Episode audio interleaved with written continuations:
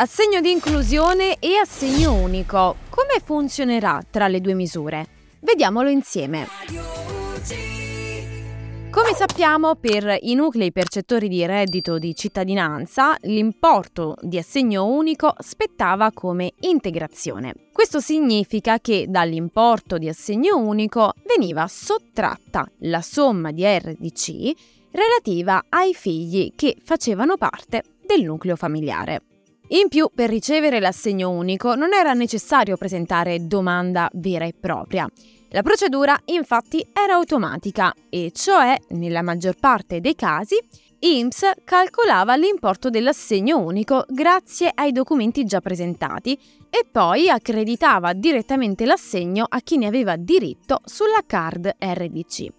In altri casi invece era necessario anche presentare il modello RDC-COM A1. Ora però, con l'abolizione del reddito di cittadinanza e l'arrivo dell'assegno di inclusione, le cose sono cambiate.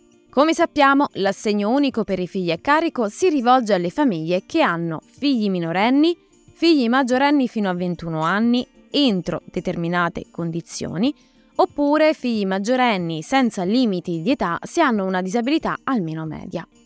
Inoltre l'assegno unico per i figli potrebbe spettare anche a quei figli orfani senza limiti di età che sono in condizioni di handicap grave, quindi articolo 3,3 della legge 104, a patto che siano titolari di una pensione ai superstiti o di reversibilità, condizioni che potrebbero trovarsi anche nelle famiglie che riceveranno l'ADI.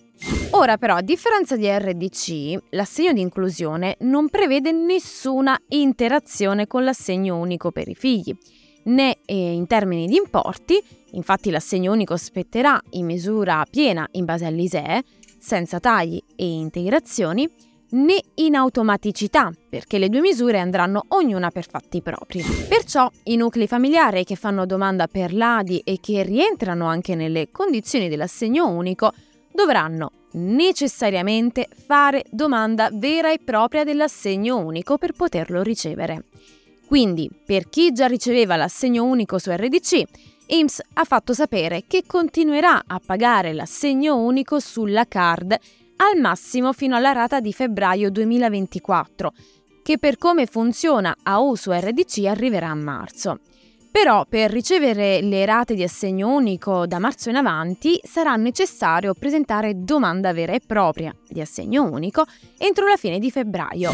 Al contrario, chi già riceve l'assegno unico a domanda continuerà a riceverlo su IBAN a prescindere dal fatto che rientri o meno nell'assegno di inclusione.